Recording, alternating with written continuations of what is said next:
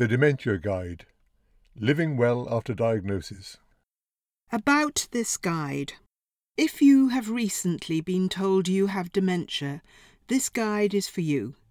It could be any type of dementia, such as Alzheimer's disease, vascular dementia, or mixed dementia. Or it could be dementia with Lewy bodies, DLB, or a less common type, such as frontotemporal dementia, FTD.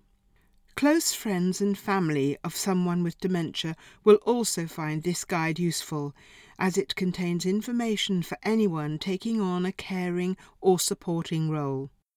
The guide will help you to understand more about dementia and the treatments, support, and services that are available. It includes information about how you can live as well as possible with dementia and about making plans for the future. The first edition of this guide was produced by Alzheimer's Society with support and funding from the Department of Health.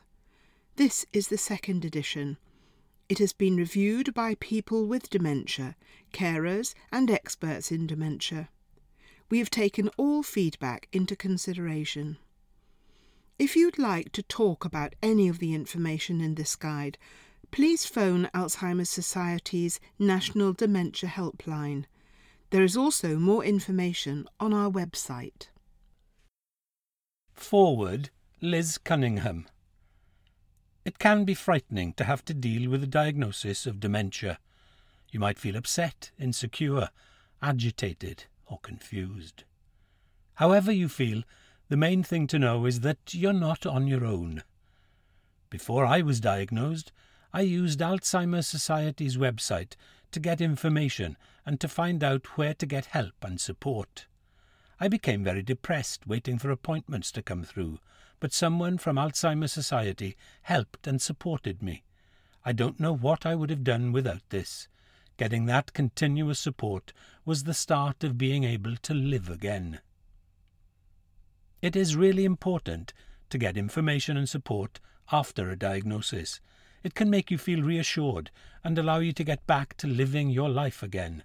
This guide tells you everything you need to know about your diagnosis, treatments, the future, and how to live well with dementia. If you are worried about any of your symptoms, you can look them up, and it gives advice on what you can do to make things easier.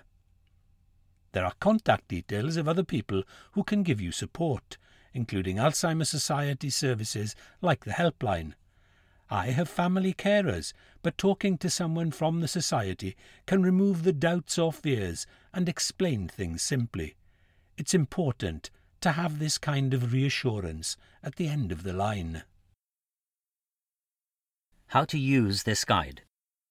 You might choose to read the whole booklet, or, if you prefer, focus on the parts that seem most relevant to you. If you prefer to read an overview rather than the whole thing, there are summaries of the key points at the start of each section. You will find a number of next steps at the end of some chapters.